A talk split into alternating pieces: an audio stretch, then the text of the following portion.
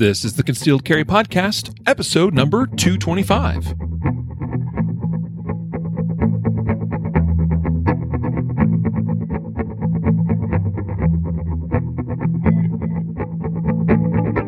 Welcome to the Concealed Carry Podcast, part of the concealedcarry.com network.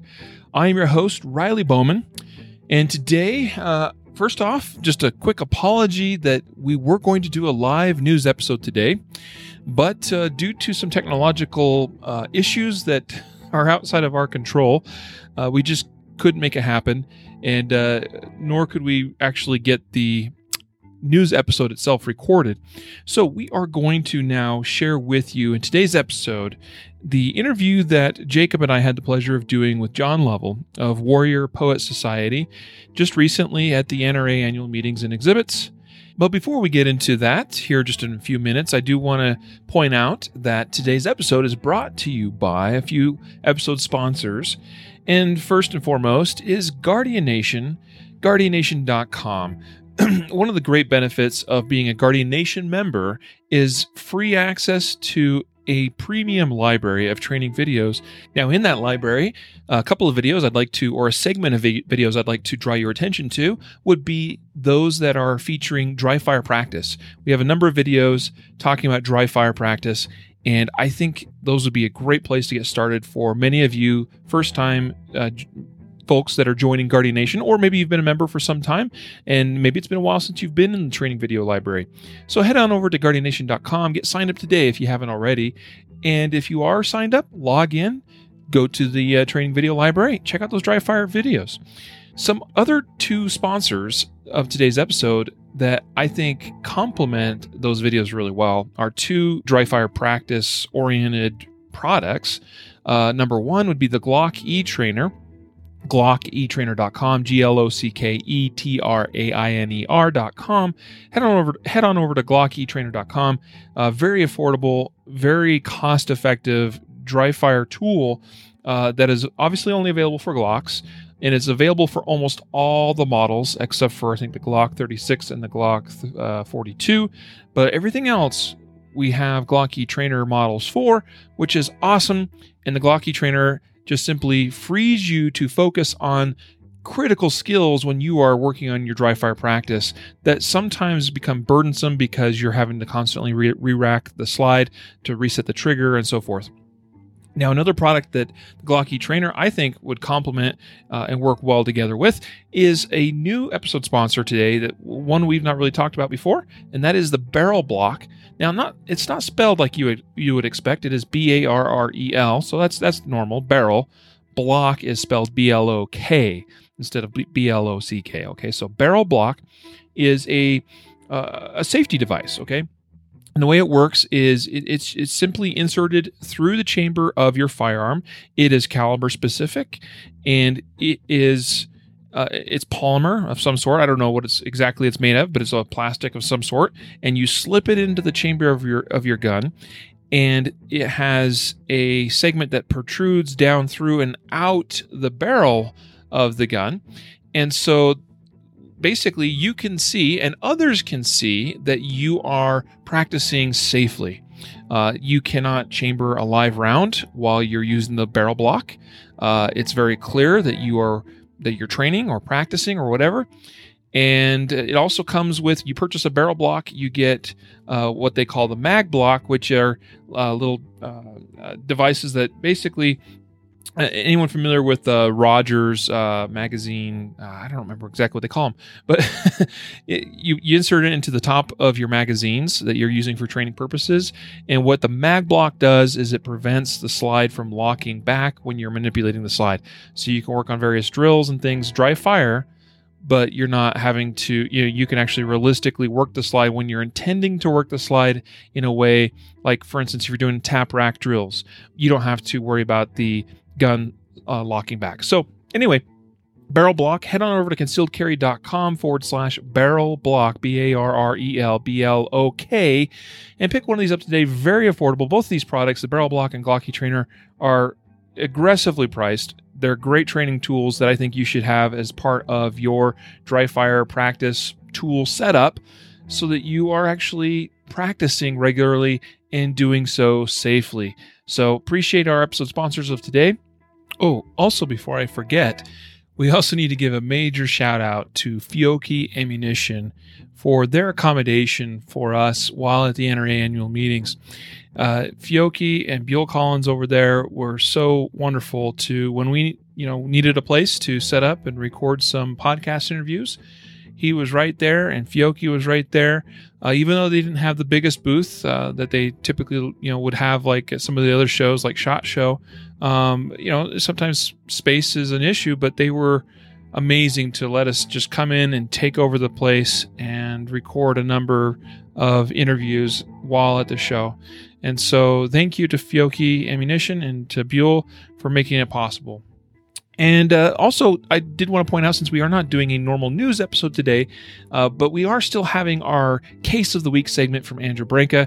And so, this one is a pretty interesting case out of Florida that was just ruled on recently and changes things in a dramatic fashion for probably many Floridians. Uh, so certainly let's uh, let's let's hear what Andrew Branca has to say about that, and I'll catch you on the other side.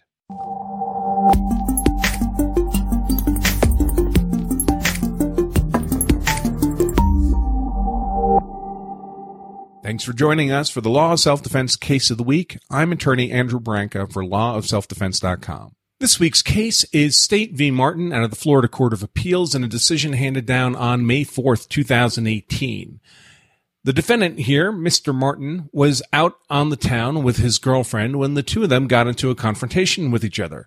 The girlfriend would claim that he punched her twice in the face after she refused to get back in their vehicle. He would claim that it was he who refused to get back in the vehicle. She therefore threatened him with a firearm, and in attempting to disarm her, he accidentally elbowed her in the face and somehow got himself shot in the arm. The defendant would end up charged with one count of felony battery causing great bodily harm, and he filed a motion to establish immunity under Florida's self-defense immunity statute. The judge in that hearing denied him immunity. He went on to trial where he was convicted as charged.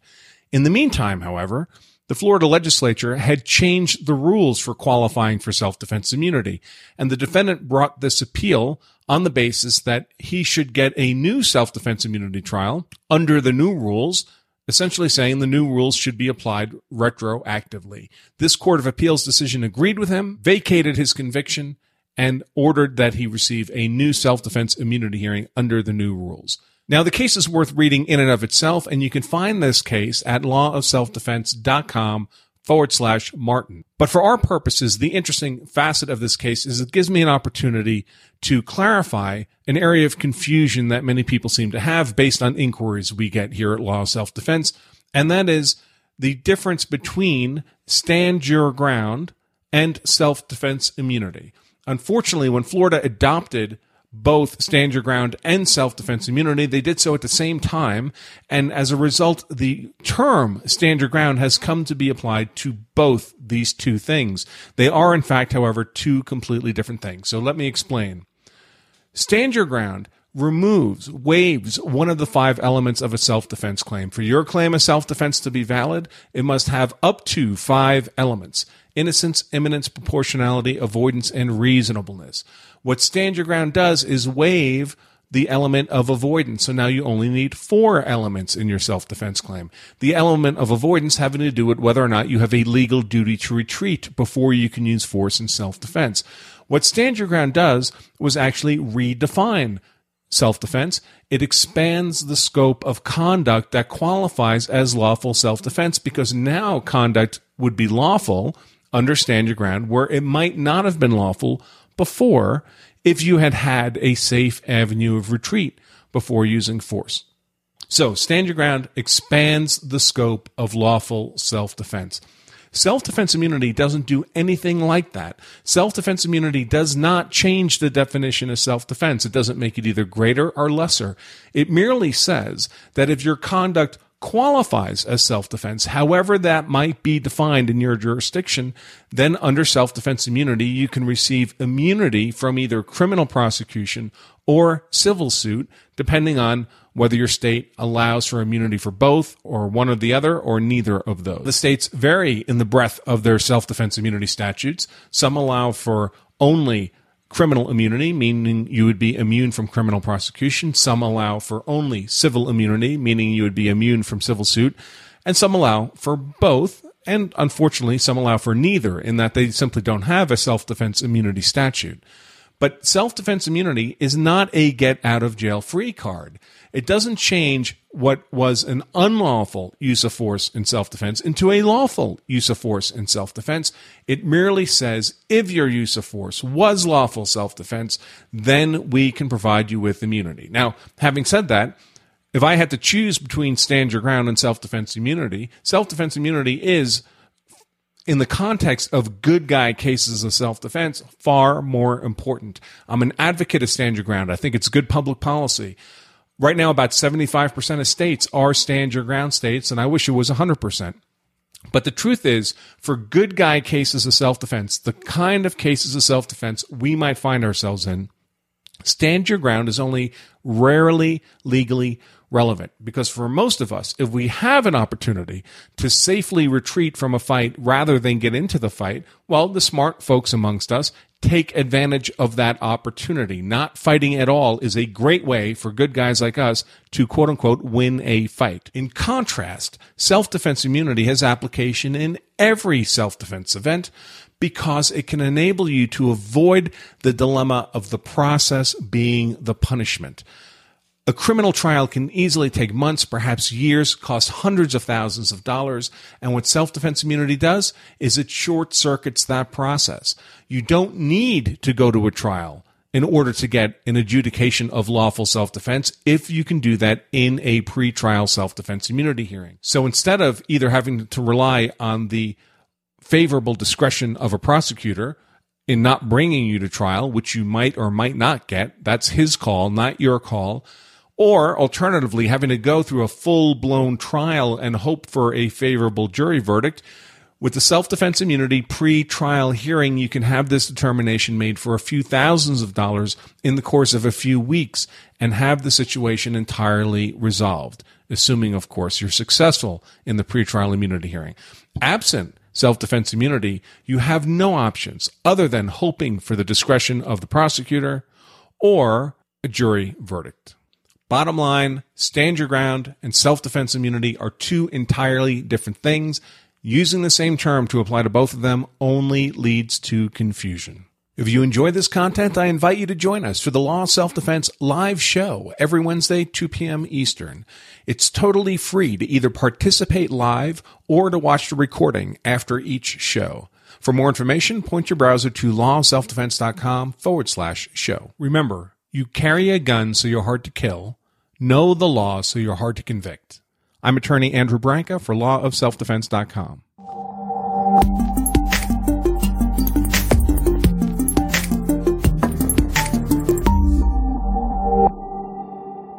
All right, so there you have it. Uh, State v. Martin. A pretty interesting case. Now, most of that discussion was around stand your ground and self defense immunity. And the, the the big thing is that basically for Floridians, standard or not standard ground, excuse me, self defense immunity was really broadened in a way, and that and I think what Andrew's trying to get at is that's a very positive thing. Now that case is an interesting case. Who knows what happened there with Martin and his girlfriend? Uh, it's a it's a icky icky icky case as far as cases go. But what has come out of it is that retroactively, this change in self uh, defense immunity law it becomes a lot broader and and applies to more people potentially. So that is a good thing I think for all of us on the self-defense side. Could that also help criminals? Uh, that's debatable, right? Because self-defense immunity, the whole point of that is to have a hearing and see that oh hey this is a self-defense case and thus we're not going to take it to trial but anyway pretty interesting case out of florida thank you mr branca from law of self-defense uh, if you if you would please uh, uh, head on over to lawofselfdefense.com forward slash COTW, uh, which stands for Case of the Week. Uh, that, that That's a great link. Head on over there, give him a little bit of support. I think you're going to find great value in what Mr. Branca brings to the table where uh, understanding self defense law comes into play. So, there is one last thing before I play this interview that uh, we did with John Lovell at the NRA show. And that is that our most recent episode of the podcast featured an interview. It was a bonus episode, so it was not one that was uh, regularly scheduled. It was just something that came up, and I had the opportunity to interview a gentleman who had to uh, he had to kill a man, to to put it frankly, uh, in defense of himself and his in his home uh, in Tennessee a couple years ago. And uh, this gentleman, Nicholas Ring, uh, was so kind. I reached out to him. I was able to make contact with him, and, and he was so willing to come onto the podcast and share his experience. Now, I, I want to make a point here to that point, okay, to what I just said there that when we bring individuals on, we've had a, we have we've had several of them, and I'd love to bring more of these people on the podcast because I think there is great value in talking firsthand with individuals that have had to draw and or use a gun in self-defense. Right? I think all of you probably listening agree. And I think many of those episodes are some of our most popular episodes for obvious reasons. But I do want to make it clear that when we have these interviews, my job as the interviewer, this is the way I see it. Now, maybe you listening, maybe you disagree, but my job is to let the person tell their story. And I ask questions along the way to make sure we get the whole story and that we understand the story fully. These interviews are not necessarily meant to be a demonstration or an explanation or, uh, you know, to, to show exactly how you are supposed to defend yourself correctly and legally. Because even in some of the other instances in the other interviews that we have shared on the podcast was everything done exactly right or exactly correctly? Not necessarily. There's always areas where we can find improvement. There's always areas where we can critique. There are always opportunities to be armchair quarterbacks. As we now having hindsight, now seeing the full picture, looking back, understanding fully how it played out, it's so easy for us to look at someone like Nicholas Fring, or Fring. anyway, that Nicholas Ring, he had a situation that it's so easy for us to judge how he handled that situation. All right. So uh, I did get an email from a podcast listener, and I appreciate him oh so much. And I'm going to keep his uh, identity uh, uh anonymous here. Okay. I'm just, but I'm going to share what he what what the email said. Okay. And I think this is fair. He said, "I listened to your podcast today at work on the Nicholas Ring self defense shooting. I must say I found it totally appalling." Obviously, it's true, but listening to him tell his story, a good DA would have picked him apart just in the five elements of self defense. Do you really think he covered proportionality?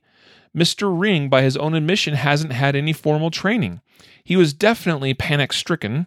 I certainly hope your listeners don't think that is the correct way to handle yourself in that type of situation. I'm all for concealed carry and self defense. Nine shots? I think Mr. Ring better learn some shooting skills, take some classes, and train under stress. Obviously, he is totally inept in the laws of self defense. That scenario should have play, been played out in his mind hundreds of times before it ever happened in real life. I can say that if the exact same thing happened in Pennsylvania, he would be in the state prison system playing catcher. Thank you. All right. So I want to address a couple of things in this in this uh, uh, email that we received. First of all, I'm sorry if you found that interview to, interview to be appalling. Frankly, I think that's a great opportunity for us. If you found it to be appalling, that's a great lesson for all of us to look at and go, okay, this is situ- this is a situation where not everything went perfectly. Far from it, in fact. Right? Uh, he fired nine shots. He missed four times. Is that a problem? Yeah, that's a problem. I think Nicholas understands it was a problem. He admitted as much. He said, "Well, yeah, you know, I kind of wish I hadn't missed, but fortunately, and it, he is fortunate, and he's also perhaps a little bit lucky. Those missed shots did not harm anybody. All right. And you know what? That's not the first time that's happened, nor is it going to be the last, where someone attempting to do their best job defending themselves or their family might miss occasionally and it's not excusable. I don't want to excuse that. However, it is reality. And hopefully, we get lucky like Mr. Ring did. Uh, and if we don't, we obviously have to be willing to accept the consequences of, of, of those misses. All right. That's fair. We get that. Like I don't think I don't think I was ever trying to suggest by us having him on this podcast that it's okay to miss, you know, uh, 40 45% of the time. It's okay. No, it's not okay. We get that. That's why this is a great lesson learned and that's why I brought him on. Um, a couple other things I wanted to touch on. Uh, you said that uh, a good DA would have picked him apart just in the five elements of self defense. Do you really think he covered propor- pro- proportionality? So, about that, okay, I. Th- I think it's fair to say that a good DA could have picked him apart, maybe, but the reality is a DA probably looked at this case at some, you know, even if it was just in review, uh, based on recommendations from from uh, uh, from the police department, and went, okay, yep, all right, whatever. You know, was it a clean case? No, but do we have enough to go after this guy for? Do we have proof beyond a reasonable doubt that we could convict him on something here when it's clear that this guy broke into his house, was about to draw a gun on him in his bedroom, and he fired at him? All right. I think where the individual that wrote us this email is is coming from is that he he fired a lot of shots. Some of those missed. He continued to fire even after where it may have appeared that this uh, intruder was on his way out the door. All right. So the lessons learned from Nicholas Ring is well, there's many, of course. Uh, I think that's true of all of these cases. Um, would be, yeah, of course, you should make sure that you have training. By the way, him not having formal training has no bearing on whether he is justified or not in using that deadly force, or whether he's going to see charges or not.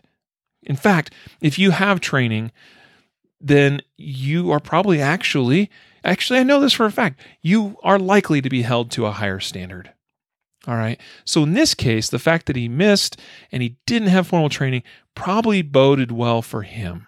If he had had a great deal of training and missed and continued to fire even after maybe it could be argued the threat was no longer a threat, that may have actually been a bigger problem for him. All right. But should we get training? And, and should we allow any of this to discourage us from getting training? No. In fact, I hope it does the opposite, that it encourages us to train, to, to obtain more training and to practice a lot more and to be constantly prepping our minds, playing out scenarios in our minds. You can't play out this exact scenario hundreds of times before it happened, but you can play out similar things. And that's that's what we do when we are talking about prepping the mind, mental rehearsals, having the proper mindset having a solid understanding and knowledge of the law and having that also be part of your mental preparation is key so that you know ahead of time when it is appropriate to use the deadly force and when you need to stop. I would also just say that this is a great case, a great example to, as far as shooting on the move and shooting in less than ideal conditions. Number one is dark. Number two, he was shooting one handed because of number three, where he had a phone to his ear. I actually took this as a great challenge. The next time I go to the range, I want to hold my ear to the phone and try to shoot. And I can, I can just about, actually, I, I can guarantee you it's a lot more difficult than it would appear. When you cant your head over slightly, as most people do when they tend to talk on the phone, and you're taking that that uh, you're you're you're changing things up from what you are normally accustomed to. We normally shoot with our head erect, straight up and down, you know, looking down the sights, and now you're changing the cant of your head, and that I guarantee you will change the way you uh, the way you aim your gun, the way you acquire your sight picture. All that stuff is going to change, and it will feel less natural. So there's a lot of things that were working against Nicholas Ring as far as why he may have missed some of those shots. Still not excusable, of course, and I think he understands that, but it's a there's just so many wonderful lessons for all the rest of us to learn from. And so here's the big thing. And this is the big change we're going to make sure that we go that we do or implement going forward. Uh, and and I think this would have been appropriate and I'll probably go back and re-edit that episode and include this at the beginning now. Uh, it may not happen for a day or so, but but I we'll, we'll go back and re-edit the episode and we'll add at the beginning of of episodes where we have interviews like this, some sort of disclaimer that makes it clear that, look, all we're doing is sharing someone's story. Is it a perfect story? No. Are there mistakes that were made? Yes. Am I, as the host, going to call them out and criticize them to their face as I'm talking to them in this interview? I might make a comment or two here and there, but my job is not to put them on the spot and show them how wrong they were. In fact, I think that would be poor taste. So, and not only that, it's hard enough as it is for individuals that have been in situations like this to come on our podcast and share their stories with us. And and that that would that no one else no one would want to come on the podcast if if that was our approach that we brought them on and then we just showed them every little wrong thing that they did. That that's the wrong approach. But I do I do think that the the the thing that we do need to do better is making sure that it's clear to those of you that are listening or watching the podcast that this is not representational of the correct way or ways to do things or the right legal application of certain con- legal concepts, but really just a story that shows us the reality of gunfights and the reality of self defense, and that it doesn't always go perfect, and we need to be prepared for that. And then we need to learn from all these types of situations and do that much more to prepare ourselves. So, with that, uh, I'm sorry I, I, ranted and raved a little bit on that for a little bit, but I, I did want to make sure that was all that it all came across clear. And if you haven't listened to it already, I would still encourage you to go back and listen to episode. Well, it's a bonus episode. It's right between episodes 224 and this one today, 225. Uh, so listen to uh, the interview with Nicholas Ring. It's eye opening as far as some of the things that come out in that. All right, so there you have it. I'm done commenting on that subject. It is time now to talk about something w- totally different and really awesome, and that is the fact that Mr. John Lovell, uh, the founder of the Warrior Poet Society, which I just think is awesome. I'm a big fan. He was really, really honestly genuine and very kind to come on the podcast and give of his time freely for us while attending the NRA uh, convention recently. And so we appreciate him for that. Um, an unofficial honorary sponsor of today's episode would be the Warrior Poet Society. And so I would encourage you to check them out. Check out all the great things I think that John Lovell is doing. And uh, you can, I think he explains uh, where to find him in the episode. Uh, Warrior Poet Society, though, in case you're wondering, is warriorpoetsociety.us. I really, truly uh, feel aligned. I, I'm, I'm, I'm self claiming a lot here, uh, but I, I think what I'm trying to say is I would like to be considered a warrior poet. uh, I feel like that's a quite a distinction. I don't know what it takes to be to be considered that, uh, but but I, I, look at certain individuals in this industry.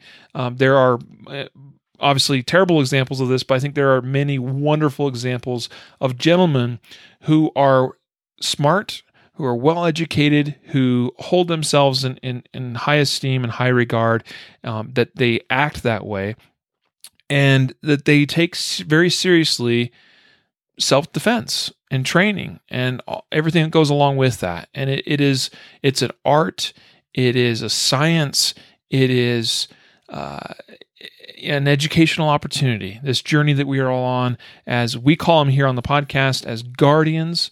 Um, John would refer to, I think, as warrior poets. And so I am pleased now to play back this interview with him as he describes what a warrior poet is and what the society is about. And we get into some other really great stuff as well with John. So I think it's a very enjoyable interview. I'll catch you on the other side for a brief uh, outro and, and, and goodbye. And so with that, let's cue it up. Hey, it's Riley and Jacob, and we're sitting here at the 2018 NRA annual meetings. And this is our first interview that we're conducting for the podcast. So there you have it. Welcome to the Concealed Carry podcast. And uh, earlier today, we were doing some interviews, or we were sort of producing, if you will, the Not Your Average Gun Girls podcast interviews. And so far, they've interviewed some pretty cool, pretty cool peeps. But now we get to interview our own really cool dude, and that we're we're pleased to have John Lovell on the podcast with us today uh, with Warrior Poet Society. And uh, thank you, John, for joining us. Thanks, man. Really cool dude is how you let, led me up. I, I don't know if I can live up to that hype, but uh, I'm frankly I'm thrilled that you used that word. There's there's, there's some humility too, apparently. Yeah. oh well. Now, before we forget, we are uh, being hosted here at the Fiocchi booth. We're very grateful That's to right. their uh, generosity to give us a little space here and uh, let us come in and do some recording. So thank Yes. you. Thank you to Fiocchi Yeah, and Buell. Buell's been on the podcast before. Buell Collins, uh, folks that uh, uh, listened to his episode. If you missed it, I don't remember what number it was, like 2, I don't know. 212. Sure. 12. Somewhere there. I don't know, somewhere around Yeah. there. So go Yeah. go check out Buell's episode we did with him at Shot Bill Show. Collins. And uh, Buell was so awesome to say, hey, guys, come on in and, and let's uh, do some podcasting from the Fiocchi booth this time. So uh, John's just, he's, he's, he's the lucky one to be a part of it. That's right. I couldn't agree more. I couldn't agree more. All right, John. So people are listening who don't know anything about Warrior Poet Society, or believe it or not, there might be people who don't know anything about you either. Uh, why don't you give us a quick, you know, the the, the, the two minute bio? You know, your background, what you've been doing. Sure. What's, what is Warrior Poet, Poet Society? Well, let's rush through me so I can get to what I actually care about, uh, which is 10-4. uh, more warrior poet stuff. Uh, me, Yeah. I'm a former Army Ranger, so special operations guy. Uh, good bit of combat tours in the past, and uh, anyway, ended up going into the tactical training arena. So now I travel the country teaching pistol, rifle, room clearing classes, and some others around the country. So that that's kind of my full time day job. So uh, yeah, I'm also the founder of the Warrior Poet Society, and really what that is, it, it, it's it's a movement, kind of a grassroots movement, all around the country. There's guys of a similar ethos that come together. They're normal folks. They're just committed uh, to uh, be defenders of people and defenders of truth. I suppose that's kind of the warrior aspect where we're Yeah. trying to become increasingly more dangerous. Uh, Yeah. But we're also poets in the sense that we're really just trying to be good dads and and good husbands, good people. Uh, you, you know, we're trying to not be so meat-headed and lopsided Right. that we're just grunting idiots that that you know want to name their firearms and pet them as we fall asleep or some you know weird stuff like that. It's just uh, guns are a Yeah. tool that we can use to defend those we love in a world that's becoming increasingly more dangerous. So Yeah. uh, think normal normal folks, but that's that's kind of warrior poets. Yeah, I loved it. You know, when I first found your organization a few years ago, uh, I was like, "What a great name!" I mean, Warrior Poet. I think if I had thought of that first, you know, like as far as like, because here's the thing, uh, we're, But we're concealedcarry.com. Yeah, yeah, it's trademark, so back off. yeah, no, So get get a, Riley, Riley, I'm sorry. hey, you ease up, buddy. Yeah, back it off. Uh, Riley would like to be in the wheel now. no, you know, so um, we had we have this membership within our own uh, business structure called Guardian Nation, Mm-hmm. and uh, we spent a long time talking about what we wanted to call. Like we had this idea, Well, we had this matter. concept. Names matter. Yeah. You know, and, and you know, there are guys out there that have coined, you know, that use the term sheepdog or you know all these different you know things that we call uh, what I think would be warrior poets. I mean, like honestly, I think that's a way better descriptor. You know, we had to come up with something else of our own. So it was like, well, well you know, how, how do we describe these people? And we decided to we settled on the term guardian. Okay, It's a good it's a good name. you know, yeah, I mean, like people that, like you said, I mean, normal people, part of the com- their communities wherever they are, good dads, good husbands, absolutely, or or women too, obviously, you know, the other way around. Um, and uh, but warrior poet, like. I love this. I love the way it sounds because number one, I think it makes it makes you sound like you're smarter than you probably actually are. Uh, you know, like I, if I I'm s- a if I- if I call myself a poet, I am far from being a poet, like a legit like write a poem or whatever. in But the literal Well, sense. it, it, sure. it is certainly a metaphor, but what I notice is a lot of people in, in the society they they're hopefully readers or trying to find enough margin in their busy schedules to Yeah. really develop intellectually and Right. physically and socially. We're we're whole men and women, and Right. not putting on airs and uh, filling some you know weird alpha persona, but truly to be better protectors and just better human beings, warrior poets. Yeah. Well, So- I, I, I'm, I'm glad you said that because Yep. I think that uh, sometimes we neglect to remember th- about this idea of like a balanced lifestyle. Like the biggest, the biggest impact any of us can have on the world is probably not walking around with a gun all the day. And not to say there's anything wrong with carrying around a gun. Obviously, that's something we advocate for.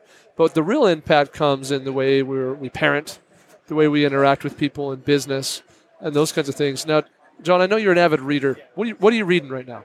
Uh, sure. So this morning I woke up, went out to my uh, hotel patio overlooking Dallas. Uh, early in the morning, I was reading from the book of Luke in the Bible, and all of a sudden, just a whole bunch of people like, "Whoa, you said Bible! I'm out of here." So, well, you, you asked, and so That's what you you're- get. If folks are want to Well, here's, so here's that's one thing I'm reading. I'm reading Henry V uh, by Nice. Shakespeare right now. I did a video on aggression training, uh, which is basically learn how to flip that switch, Yeah. where you can go from placid, calm, cool, and then all of a sudden an ambushing predator strikes, and you're able to immediately throw a switch so that you Yep. can meet him with incredible violence. So I, I came up with this silly little drill where I'm. It, it, it's tongue in cheek. It's it's a joke, but it's also some good serious training. Where I'm kicked back in kind of like a reclining chair, and I'm reading this epic portion of Henry V's play, where Henry V uh, Fifth is reading this uh, St. Crispin's Day speech, rallying the English troops to do battle with France. And anyway, it's just epic scene. And every time I get kind of like into it, my buddy yells, "Fight!" and you have to get up and just beat the tar out of this uh, humanoid boxing bag uh, called a bob. Uh, and anyway, just go nuts on him. So uh, anyway, I was reading from that. I'm like, man, I got to revisit that. So I'm reading Henry V. Nice. That was a weird way to tell you a reading list. I ended up telling a story within a story. I like it. I like but it. uh, I'm doing that, and I'm finishing up Meditations on Violence by Rory Miller. I'll be doing Hmm. a review on that soon with Rory Miller uh, on there. So that's a really good book. Meditations of Violence. Meditations on on Violence. violence. And Meditations on violence. Interesting. Yeah, I'm that adding that sounds to my really good. list right yeah, now. Yeah, So, Uh, yeah. Yeah. And and I, I have a reading list. It's a Warrior Poet reading list, and, on and the it website. surveys. Yeah. Yes, cool, cool, cool. It, yeah, so it's on my website. If y'all do links and stuff, we throw it below in the description We'll if people are wanting to grow in that area. But it, but it kind of parcels out a whole bunch of areas of discipline so that we don't become intellectually lopsided. So that we're surveying. Uh, the areas of history and philosophy, theology, and of course, uh, fighting stuff, whether it's tactics or shooting or uh, mindset stuff, which is really the mother of all uh, the uh, areas of self defense training that you should be looking at, the mindset aspect. Yeah. So, anyway, looking at all kinds of different stuff like that. So, uh, I, I can tell already we're going to be friends. I mean, and this is feeling like a, a an episode with Kyle Lamb. Which, I just ran into Kyle Lamb. I was on my way here. I was almost late, and it would have been Kyle's fault because, yeah, anyway. we, uh, we can't ever do a podcast episode with Kyle without you know delving into what he's been reading recently or Good. Jacob. I'm usually the last one on the list as far as like I don't read anything that's probably terribly Yeah, you're too boring. But No, but here, here, here, John. Here's what I'm thinking. Like, I think that what I love is this is we're you were having a conversation about the deeper purpose here. yeah, because we get so tied up in this industry on the what that we sometimes forget to talk about the why, yeah, right? And- absolutely. And and I think that that why is the critical component uh, that that you know it's it's it's really the talk you know talk lightly and carry the big stick kind of idea. It's like Sure. well, why why are we doing this? Yeah. and not not just like the the big you know the big well because you know there's like threats everywhere and Al Qaeda and ISIS and stuff. You know, like no, like the the the deeper like no, uh, I have children yeah. and I care about the future of, of our society and where we're going. And I, I have a, I have a problem with the violence that we see, like those those deeper kind of things. And so, if if, if this isn't a, a too personal of a question, I'd love to hear what you know. What is what is what is John's why? Like what is what is that deeper purpose you connect with That's cool. when you do what you do? That's cool. Uh, yeah, the what is usually gets all the limelight. When I'm traveling around teaching, it's here is how you Mm-hmm. uh, flip the switch for violence to be efficient in your, you know, draw stroke and shoot and all that jazz. Yeah, And- sure. and, I care about that, but it is the why that drives me more. Uh, you know, so it, it's the difference of you can have someone with an incredibly high level of skill and training, like we saw this with the Parkland shooting and officer failure to go in. And then just recently, what was the guy's name? Uh, kid uh, who rushed the gunman in the like, Waffle uh, House. Shaw. His last name So- Shaw. Yeah, yeah. James Shaw. James Jr. Shaw, James, that's yeah. it. Good That's job, it. Riley. And Yeah. he here's an unarmed guy without any training that runs at the dude. And what is the big difference? Where because everyone you, you look at in any of these violent encounters, surely you could have interviewed everyone in that Waffle House, every dude, and be like, "What would you do if so and so came in and started shooting up the place?" Yeah. And every dude in there would say, "Well, I mean, I'd rush him, or I'd grab a fork and." You know, ninja Chinese star him through the eye, and just you know, I, well, I would, I would, I would, I would, Yeah, yeah. and really, people freeze. People, you know, and people watch, well, I'd just go Jason Bourne on him. I'm like, yeah, but you wouldn't. And you don't know what you would do. And so there needs to be an internal motivator that ne- you can't necessarily find on the flat range because I can't train character and I can't train courage into you. I can make you very dangerous with guns and tactics, but still, if you don't have that will to fight, Yeah. You can get really heavy in all of your training, but you'll still cower. Yeah. You'd still Yeah. run the, the, the test of the coward. So the why it should be at the forefront of our minds as we're taking all kinds of different training. The why should also grip our attention. That's part of why we want to be readers and we want to be good family uh, men and, and women because without it, we're not answering the why. We're really just playing a game of training. It, it's really Yeah. more relegated into a hobby, generally speaking, uh, than something that's going to be realistically able to be summoned when all hell starts breaking loose around you. My why is quite easily uh, my family, of course, my wife, my baby boys, who I just you know adore my family. It's my neighbors. It, it, it's it's you know kids attending school that I don't know. It, it, it's everyone at this NRA show. You know, I, I may not know them, but uh, I, I still have have a common love for people. I really genuinely like people. I even like some of my trolls. you know, if like you, here, if you want a fun afternoon, just read read some of the comments that my trolls leave me on my YouTube channel, Warrior Poet Society, and just, I mean, you're like, you can't make this stuff up. You guys suck, and and some of them suck, and and uh, that. Yeah, I, I don't want anything to do with them. But even some of my trolls, I do like.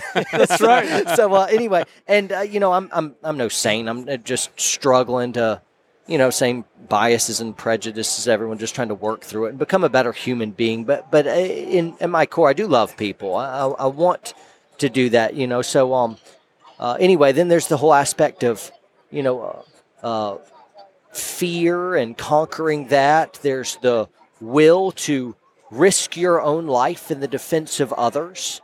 Uh, so, in effect, you have to be ready to die.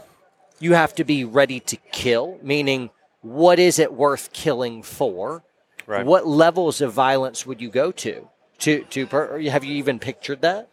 Uh, so all that stuff, and what ha- what can help you master the fear when the chaos starts happening? Have you ever walked through the fire before? How do you know you'd perform well? How do you know that you wouldn't do what almost everyone does, and that's freeze, run, or hide? But to run at your impending doom is a very, very rare, rare thing, and that's why it's the stuff of heroes. That's why it, it gains, you know, public attention. It's because it's so freakishly rare. That's why we watch the movies. It's because it's rare. What makes you think that you would actually rise to the occasion? Hmm. Because even your training doesn't guarantee it. It's an internal motivator. It's linked to character, Yeah. Uh, and it's linked to uh, your love and affection of your common man. Here's the thing, uh, you know. So I think if you love uh, extravagantly, I think you will fight courageously. That's what I think. I, I, I think if you genuinely love people, you'll be ready to risk. And if, if you love people more than you love yourself, you're ready to risk for them. You're like, yeah, they okay, they're going to kill me. Who cares? Good luck touching my wife. I will die a thousand deaths Yeah. before you harm a hair on her head. Of like, great, torture me to death, but you will not. And that's the kind of fighter mindset you need to to really drive forward. Of I, I look at, I think it's First John four, First John five in the uh, Bible. Ancient writer, uh, ancient dude by the name of John says this line. He says, "Perfect love casts out all fear." And if like you know, you want to talk about mastering fear, just perfectly love those that you want to rescue, and the hmm. fear thing won't be up. You're, you're a mama bear robbed of her, robbed Yep. of her Yeah. kids. You're ready to Yep. run into a fire, but Yeah. you will, and that's the kind of stuff. That's the why. So let's be better husbands. Let's Yeah. work on being good family men. Let's work on loving people and developing in that in that heart area, the mind area, so that it couples up with our firearms training. Yeah, it's it's interesting. Uh, by the way, I'm really happy that we've gone this this direction, talking about this why and the motivators behind what we do, um, because it's deep, and it's not something that we probably give enough airtime to. Um, I'm I'm thinking, you know, I'm, don't mean to turn this into like should we arm teachers or not arm teachers or anything like that, but I'm thinking of some recent conversations I've had. You know, obviously Parkland is still fresh in everybody's minds, and you know, there's been this talk about, you know, all right, should we arm our teachers, right? Now, beside that, as that issue, but one of the things you sometimes hear is, well, we're educators. I don't want to, you know, like I want to be focused on teaching these kids, not having to be concerned with carrying a gun. And I'm thinking, I mean, I get that, by the way. Like some people just aren't warriors, right? But at the same time, like I interact with my kids' teachers, and I see how much they love my kids, and I'm thinking, you know, like there's got to, to me, I feel like there's got to be something there Yeah. that you know I drop my kids off at school, and, and you there at school are responsible for my kids, and I know you care for my kids, or you wouldn't be a teacher, Yeah. right? Teachers love kids, or they wouldn't be teachers. Uh, there's got to be something there that that you know, like I, I sometimes wonder, like if there's something that we could wake up, you know, and in people at times, as far as like really understanding.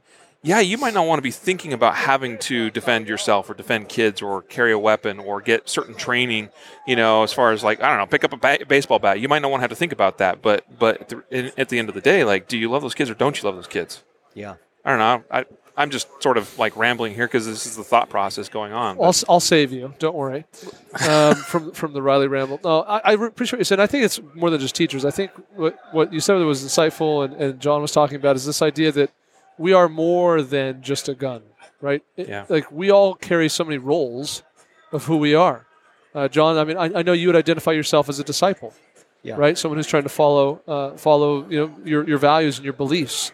Um, we also identify all three of us as fathers and as husbands and you know I, I I'm I am an employer and I'm a this and I'm a that. So so you know we all have all these different roles and we have to you know I don't I don't know that I believe in balance. This idea that you know I can perfectly balance all those things because I I just think that's a bit of a fallacy.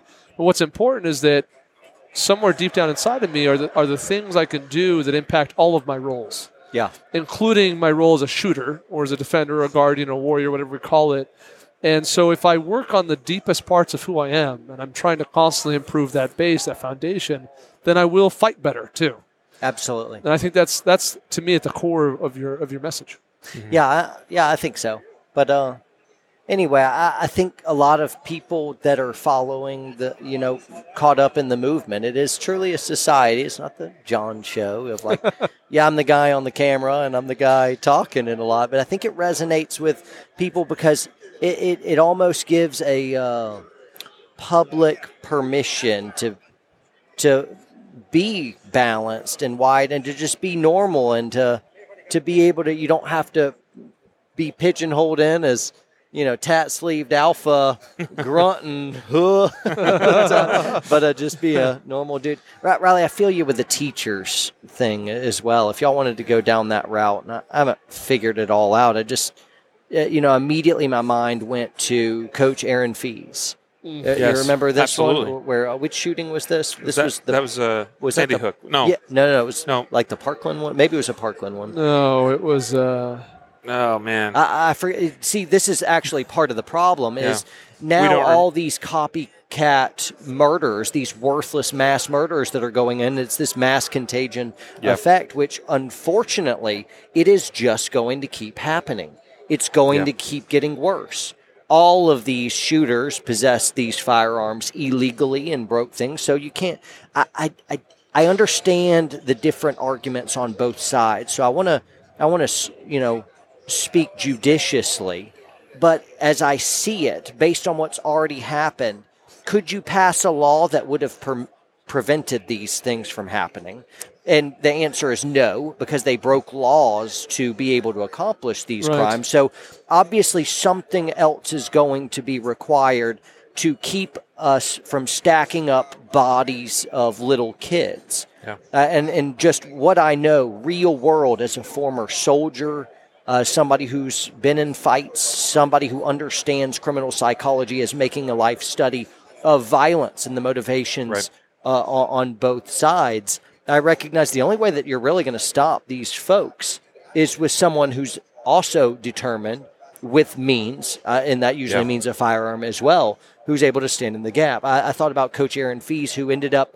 He It was have. Parkland, by the way. It was Parkland. Was it? Yeah, it just felt like that was longer ago for some reason. I know, but they Yeah. are blending together, which makes me feel like a jerk. Yeah. Uh, for for not knowing, but they are blending together. But anyway, he used his he used his body as just a bullet shield for these kids, and there I saw this great warrior poet who, oh God, if he had had the means to be able to stop the death, but all he had to do, all he could do, was take the bullets for these kids. Look at that mindset. Look at that great warrior poet. I don't know him, but oh, I love him. And I wish I could have given him a firearm. He would have figured out some way to be able to level the playing field. But right now, it is illegal for these teachers to be able to protect the kids that they love.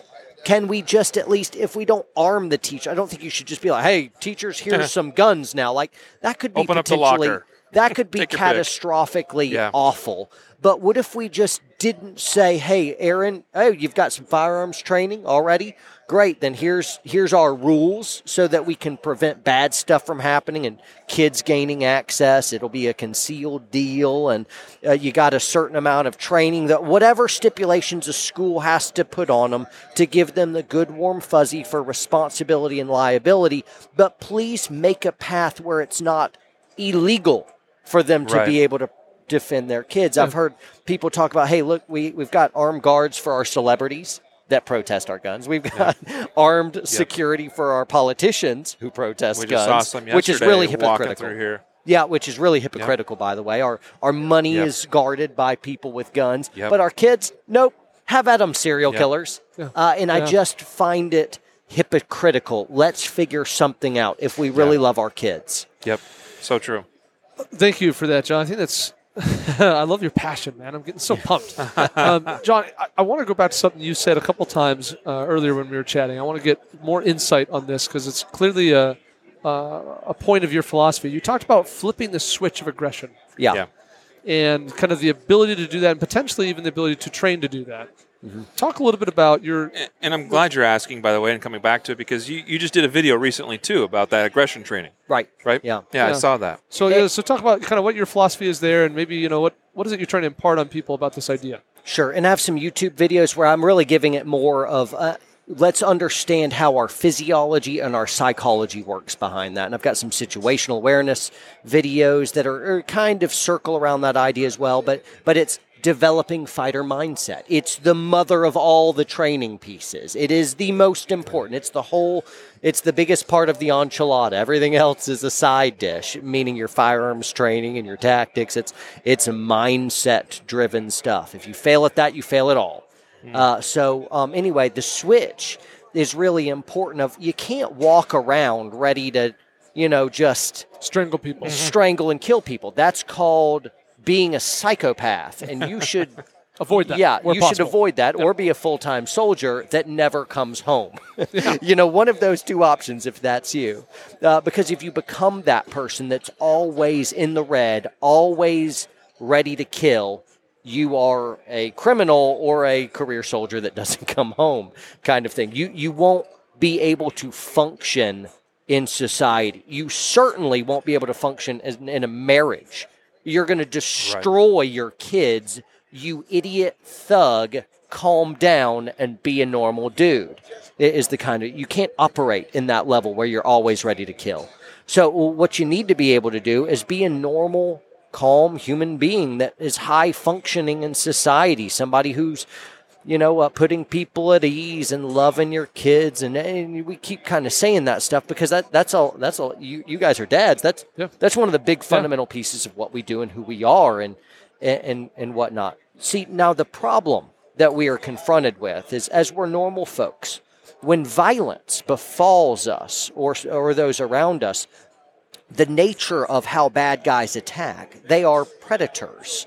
That's how that's how they hunt. That's what they do. They prey on the weak. They prey on the people who are not situationally aware, the folks that walk around uh, who are constantly in their technology, the softer or easier targets. The guy with veins popping out of his forearms, who weighs 260, who's grimacing and meeting everyone's eye line with eye contact, that guy's not getting mugged No. the the cutesy 16 year old girl that looks like she just left cheerleading practice and hasn't looked up for 30 minutes while she's walking with her phone there's She's a target. target. she's the target bad guy well anyway bad guys can target all kinds of people a lot most of crime as we see it is more opportunistic but then there's also criminals of a psychology that's far more developed where they're following more the criminal planning uh, you know criminal planning cycle and they're picking targets and gathering intelligence and then deploying and then the initiate attack and then escape and then their exploitation. And that's the criminal planning cycle. Uh, anyway, because bad guys are ambush hunters, because it all happens so fast and they come on you suddenly, Yeah. whether you're, you know, the person being attacked, eh, you know, and what, whoever you are, if you get attacked, that's always the stuff that's on the police report. Well, wow, it, it all happened so fast. They came out of nowhere. And a bad guy generally wants to catch you when you're off guard and overwhelm you so that you have minimal time to respond. That means even as a martial artist, you don't it doesn't look anything like the sparring match that you had in Yeah. your dojo. Yeah. There wasn't the time, there wasn't the distance, there wasn't the ready set go and there's no rules. Right? You may get stabbed four times in, in the back before you realize you're in a fight, and then it's this just disastrous gaggle as you fall to the ground, and none of it's the clean martial arts or even a lot of the Not the clean. It looks nothing like what you did on the flat range. It doesn't feel like that at all, which makes me as a trainer have to really be creative and realistic in how I'm going to approach violent encounters from a mm-hmm. gunfighting perspective. But but regardless, being able to flip that switch where we are able to go from calm functioning tickle fights with the kids, making out with the misses, to ready to uh, bite someone's jugular in two. Uh, someone who is absolutely ready to do that. We need to develop a switch. We need to develop the ability to, uh, you know, uh, go savage all of the moment uh, or all of the sudden. And the trick is, is that you have to develop that switch, and you're the only one that can switch it someone can't make you mad and road rage and all of a sudden they flip your switch. Again all you're going to do is go to jail as you should. You should go to jail. You you developed an aggression switch and someone else can push it other than you? You're a time bomb and I want nothing to do with you. I won't train you until you have the emotional maturity to be able to handle the dangerous skills I'll give you. Yeah. So uh, anyway, that that's kind of broad strokes talking That's a about great way to flipping of put the it. switch. Yeah. You know, the, having a switch, but only you could push that switch. Right. Well, I, That's I really think I think one of the biggest, uh, and this is maybe Jacob craziness, but my, my perspective is that what's often lacking is the understanding of the level of aggression that has to be adopted in that moment, right? The, the switch is not just a switch of, okay, I'm going to now activate training thing. I'm going to draw a gun and present on target and slowly press trigger. Yeah. You know, like it's it's this understanding that no, in that moment, I love you know I love you said bite the juggler in two or something. It's like Yeah. you know, that that level of absolute 100 percent commitment to to solving the problem now Right. to the best of my ability.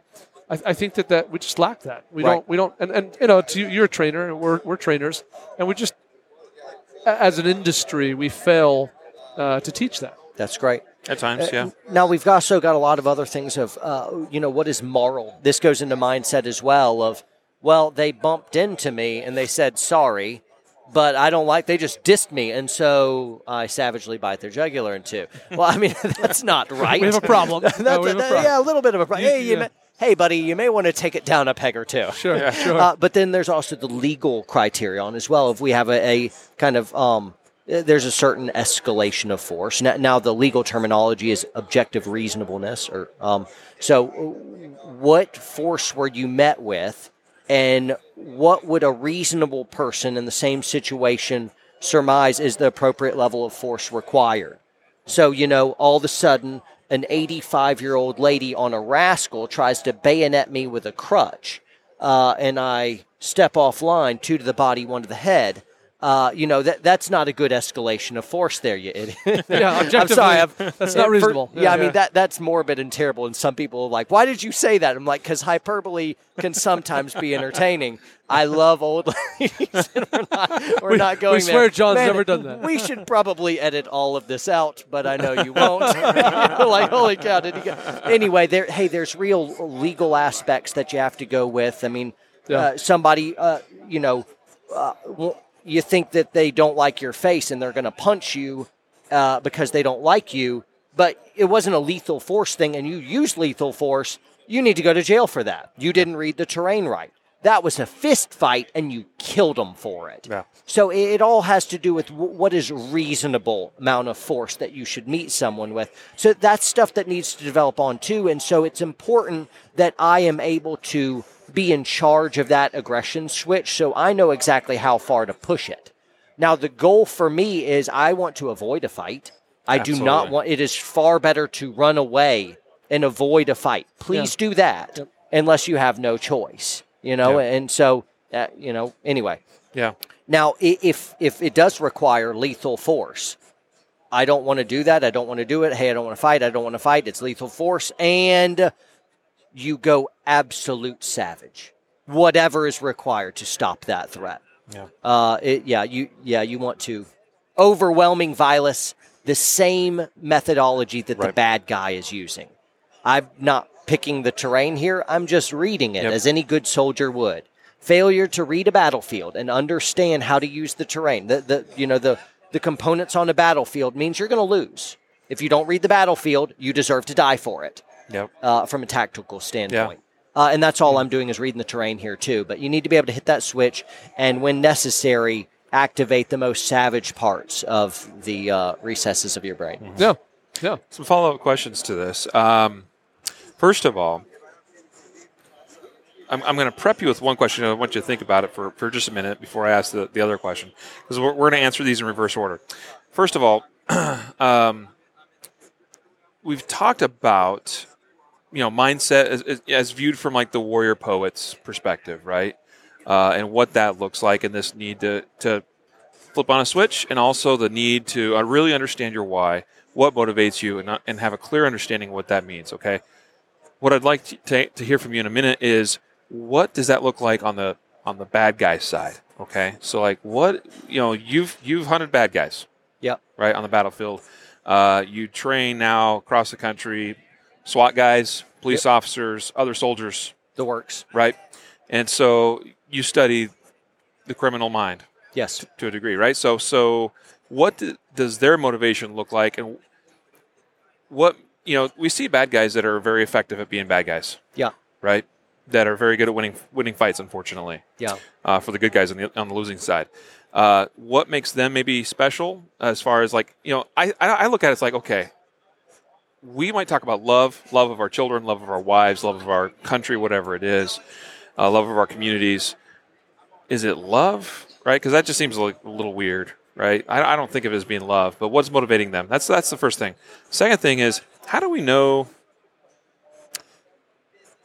This is something I struggle with. Have I been in a gunfight? No, I've not been in a gunfight. I've trained a lot for one. Uh, I've spent time as a law enforcement officer. Like, I'd like to think that I'm that I hey, let's go. Like, if we need to do it today, let's do it. How do we know when we're ready? Great question. Like, Uh, the- when is the mind? Yeah, the very first There. question, and, and save me in case I get so into whatever the first question that I fail to remember the second. bring it back. So bring, bring it back. But first off, when uh, when talking about the criminal mind, it's important to recognize that criminals are as unique in some of their thinking as you you and I and, and other people that I may just encounter out in public.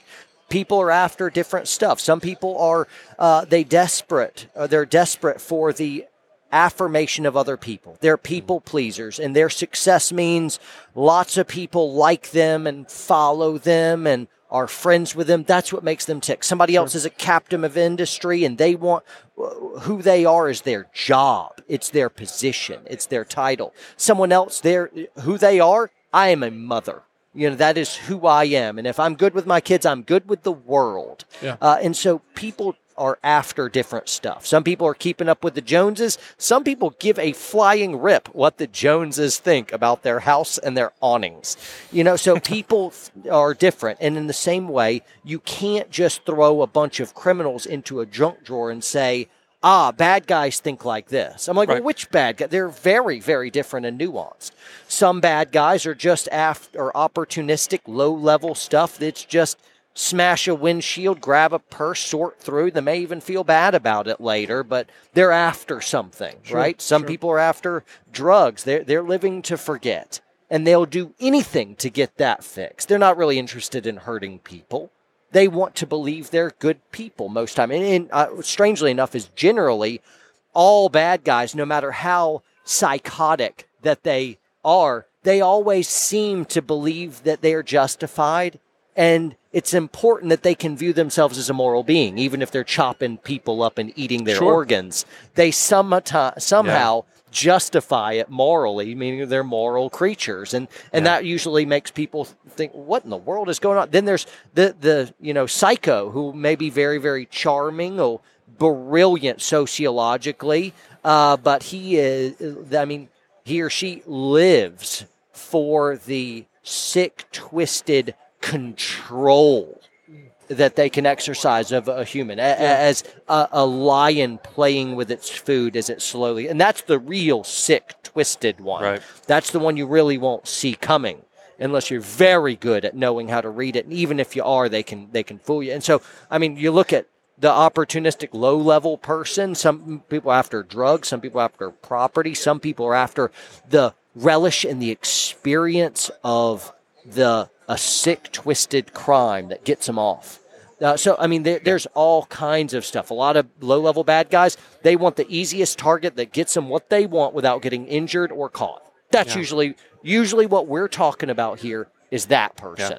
Easy target, low stakes, uh, high reward. Yeah, I, I kind of suspected that's where you're going to go because my perspective uh, of of most criminals is that there is a desire there, there is a motivation, but I don't think that that motivation is as great as perhaps what a warrior poet's motivation might well, be. Right? It can't you know, in be other words, in order to survive, right? That's Right. the point. The person with the deepest uh, purpose and passion and connection to that is is is has the advantage in the fight before tactics and skill. Is, is that fair? Um, I I would like to think that's fair, and I think it sometimes could be fair. The problem is, is bad guys don't fight fair. yeah, yeah, yeah. Meaning, Sure. when they get to choose the moment of attack.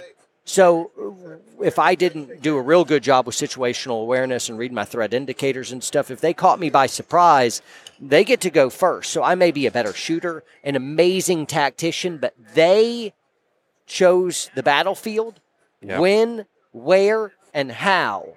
And then they, you know, have already planned it out of how they're going to really quickly uh, uh, gain control power, get in, get out, and, it, by the time you've got through your OODA loop, your psychological decision making criteria, it's already done. Meaning, I've got a Yep. pretty quick draw stroke. I can get out of my, you know, holster from concealment and a good bit under, or a, a nice bit under a second. uh, Usually, just when I'm when I'm ready for it. But the problem is, is that's not my real world response time. It's wait, what the crap is that? Oh, a gun. And then like, wait, it's a bad guy with a gun. What should I do? You should bolt while drawing and shoot them. And all of a sudden, I'm 2.1 seconds in. Yeah. And, you know, gen- the average gunfight's over in three seconds. At three yard, meaning, holy cow, man, you're out of time as soon as it begins. You're already Yeah. way by. So I could be impassioned I could be well trained Yeah. and I could still lose because the the bad guy can sometimes have such a massive tactical advantage it's almost insurmountable. And that's what we're up against. That's where we begin framing the fight that now we must begin training for. Yeah. I think kind of what I'd like to get out of this, uh, and, and feel free to correct me if I say anything wrong, but is just simply that when when we decide when it is time to hit that button to flip that switch and act, we we need we need to understand that we really the importance of acting with conviction, Yeah. with really following through. Like when it's time to act, it's time to truly act because chances I, I suspect in a lot of encounters particularly like home invasions a lot of times those guys are not expecting like they want to come into an empty house most of the time i mean there are exceptions obviously which They- means if they come in during the day Yep. generally they're after your stuff if they Right. come in at night, at night they're after you right generally right. Um, And- but regardless you know if you respond with just immense violence and intensity you know if they're just there to get some stuff like chances are well this is this isn't worth it today right Yeah. but if you don't respond with that same level of commitment you know that might change the fight a little bit that That's might change the battlefield right That's wonderful. And for the home defense, my my hope is is that your listeners would never have to entertain that because if you're in a fight at your house at night, it means you've already failed on a number of levels. Oh, yeah. Yes. I mean, uh, Yes, you, you need. you. I mean, you need signage. Beware of dog, and you know, a, a bunch of kids' toys in the front yard, and it- all this kind of helps in the mind of psycho. You know, psycho. You need uh, security lighting that comes on. You need uh, video surveillance that gives you alerts when people uh, get onto your property line. Yeah. You need to make sure your neighbor's house looks better than yours. Uh, Or easier. uh, Hey, you- neighbor, you, let me you help need to make sure that you've kick-proofed your doors with things like night locks and stuff. So even if Yep. that you- all that stuff came through, then your alarm system, and then you've got security plans and panic. But I mean, you you should they should have level after level of do not mess with me. Uh, you should have lots of early warning. If someone can walk up, kick open your door, you know, and the average door in the United States is one to three kicks, even for actually security doors, one to three kicks. They can really be face to face with you before you re- really even process it. Don't fail at your early warning and prevention stuff. My goal is, man, my house is a mess. I mean, you have to really earn the right to fight me, and then it's going to be such a hellacious counterattack with my n- little nasty tricks because I get to set my own chessboard. your house is your own chessboard yeah meaning you get to kind of set the pieces before your opponent set, sits down at the table. yeah. And if you don't win that match, you really should have set it different. So ambushing with different light and unpredictable uh, plans. You should never have to be able to talk to your family because they are already on board with what they're at. So you get to just fight. yeah You never have to say, "All right, honey, do this and that." You just give them your give the spouse the hey code word skateboard skateboard and then you know that's Yeah. the little password Yep. and that means initiate home defense plan yeah, that's right. and so you bring the thunder. Sorry, I went down Yep. a tangent. No, no, of no. home This is defense. important. This is. Uh, important. a tangent of home defense, just because people think they home defense. Oh yeah, I got a gun. I'm like you Neanderthal. Listen, uh, good you got a gun, but man, your home defense plan should have so much in it before you ever even talk about gun. Guns is Yep. like the last thing. yep Last like- and then if they all else fails, you got a way to blow them away, uh, and it's going to be a disaster for them. You got an AR pointing at the doorway when they come in, and you're Yep. just going to unleash hell. I mean, that's going to be a real bad day. It's Awesome. going to provide a great incentive for them to go away. good Yes. That, that was great, man. So um, the other question that I asked, and I think this is about where we need to wrap it up, is how do you know? Because we've spent all this time really talking about these whys and mindset and Yeah, aggression training. yep. So how do we, for someone that's listening to this and they're like, "Hey, I've never been in a gunfight. I've never even been in a real fight, Yeah. but I want to be prepared. I want to be, you know, mindset ready as best as I can." How do I know that when the, when the when the when the moment comes that I am ready to act? Have I done enough? Can can we know? Um, yeah. So I want to be careful with this because as a It's a uh, loaded question. Well, yeah, and and also I just uh, I want to answer with equity and humility here Yeah. because just because a person has performed well in the past is no guarantee that they will do so well in the future. Sure. I could get That's in a fair. fight personally, and I've been in my you know, fair share of gunfights and fights. Uh, I could play the coward tomorrow. I could shrink. I, I, I, that that is a possibility for me. Now it is less likely for me because I've walked down different roads and I've inter- you know uh, anyway of it's less likely for me. My odds of you know responding more on the hero aspect of or favorable response is a little bit higher, but there's no guarantees. So in one instance, there's nothing you you can't be sure. You can't be sure. But what you can do first and foremost is make sure that whoever whatever question of like, hey, is this worth dying for? And if it is, make sure it's really a no brainer worth dying for. Yep. You know, so in which case, perfect love casts out all fear. You- You love others, and so you think little of yourself. The soldier who fights, they love the people to their left and their right, and they're ready to die for them, and they're ready to kill for them. And that's what's in the soldier's head.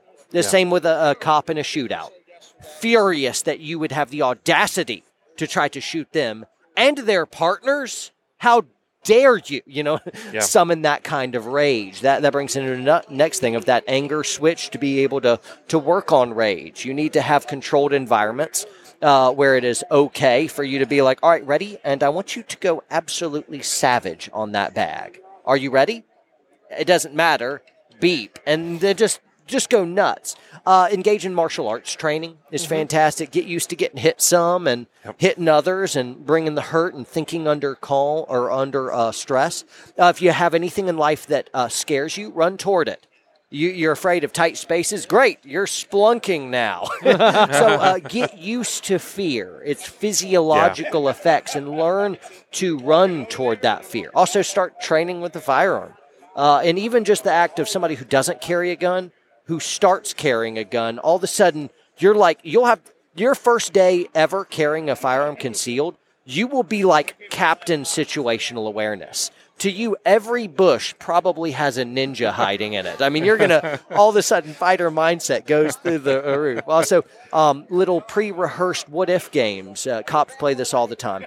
Uh, hey, what if somebody jumps out of that van? What, you know, and tries to abduct me or my your wife or you know something like that or what happens if someone tries to kick in my door in the middle of the day and i am out in the backyard oh no what do i do then and Right. So, So- you're visualizing those. yeah you got to visualize the, it's hard to get the body to go somewhere that the mind hasn't gone already Yeah. and part of being able to stay ahead of the uh, you know the chaos curve uh, and being able to manage the fear is to not be in such unfamiliar territory that it mentally paralyzes you because you have to bring in the take in the world around you develop a plan that you're good with morally legally mm-hmm. tactically Yeah. and then execute and that's just too tall of an order usually Yeah. within one or two seconds which is your maybe your only allotted response time you need to already have that gelling down knowing how you're going to respond so all of that kind of stuff i- i- is really helpful right Yep. It's Man, about, it's about doing as much as stuff. you can. Yeah, and, and and like I just talked about matters of the soul and heart.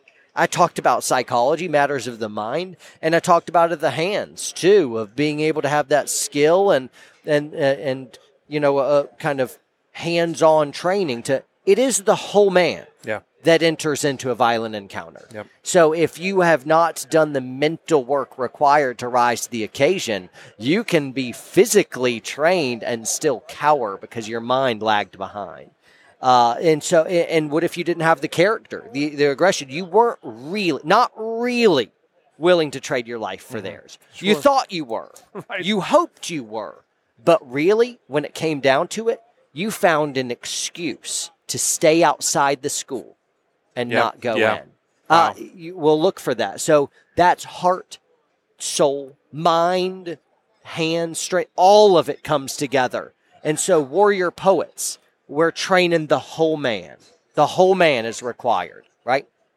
That's a great place to end. Uh, you know, so John, where do people find you, Uh, or t- find out more about you and Warrior Warrior Poet Society? Sure. So uh, one easy way is in any social media medium, John Lovell, um, L O V E L L, John Lovell, or just type in Warrior Poet. Yep. And in fact, you can put it in anywhere in the internet. just John Lovell or Warrior Poet. My website's out there. Uh, pretty big following on YouTube uh, and Instagram, uh, Facebook. Uh, so uh, anyway, And yeah. it's warriorpoetsociety.com, right? it's warriorpoetsociety.us. Oh, dot .us. Yeah, but just thank you. type in Warrior Poet in the Yeah, internet, just Google it. uh, Yep. or, or John Lovell. Yep. Either because way. it's trademarked. it's trademarked, So back up off of me. That's right. Sorry, Riley. You're out. it's so, uh, dude. Uh, we love what you're doing. Thanks, man. Uh, keep up the great work. Uh, this has been a very thought-provoking discussion that uh, I didn't quite expect us to. You know, like we we often don't know where we're going to end up when we start these uh, interviews, and Yep. I think we ended up in a really, really good and interesting place. Well, so I, I enjoyed it. Thanks, guys, for the, the honor, the privilege of uh, being on this. great. Well, it's our honor. Thank you very much. Thanks, man. So there you have it from us here at uh, the NRA annual meetings 2018 in Dallas, uh, Texas. John, thanks again. Jacob.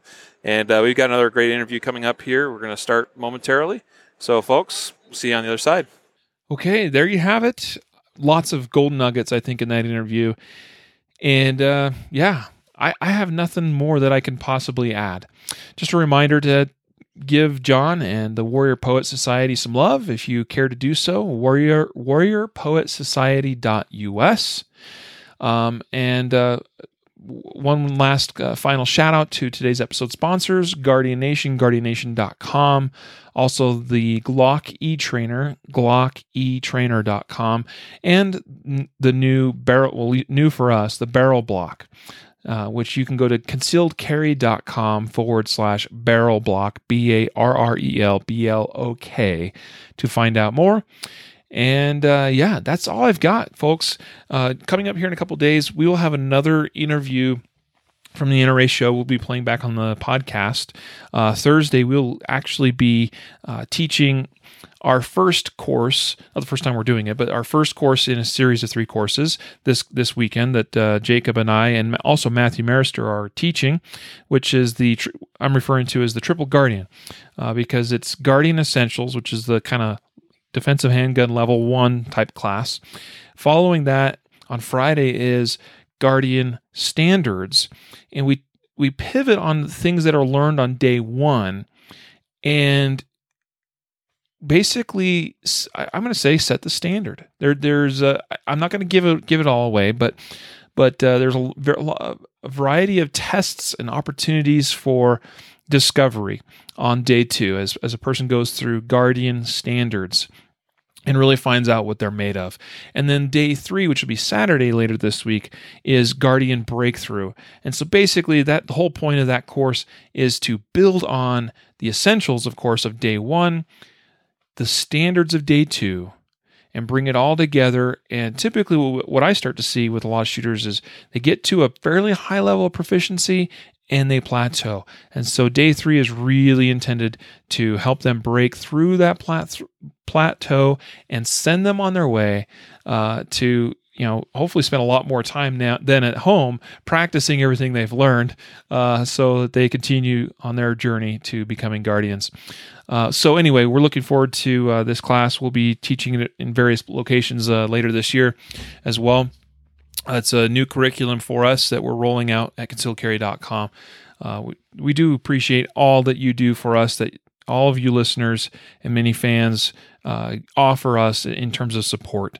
Uh, we wouldn't be doing what we do if you if you weren't there, if you weren't a part of this family of ours. And so, with that, uh, I'm going to let you go hope that you have a great rest of your week. After that, have a great weekend. Have a safe weekend. Hopefully, you get out, do some shooting. For those of you that are joining us in this weekend's class, it'll be a great time, and I look forward to meeting all of you. So, with that, a reminder to train right, train often, and train safe so you can fight hard, fight fast, and fight true. Take care.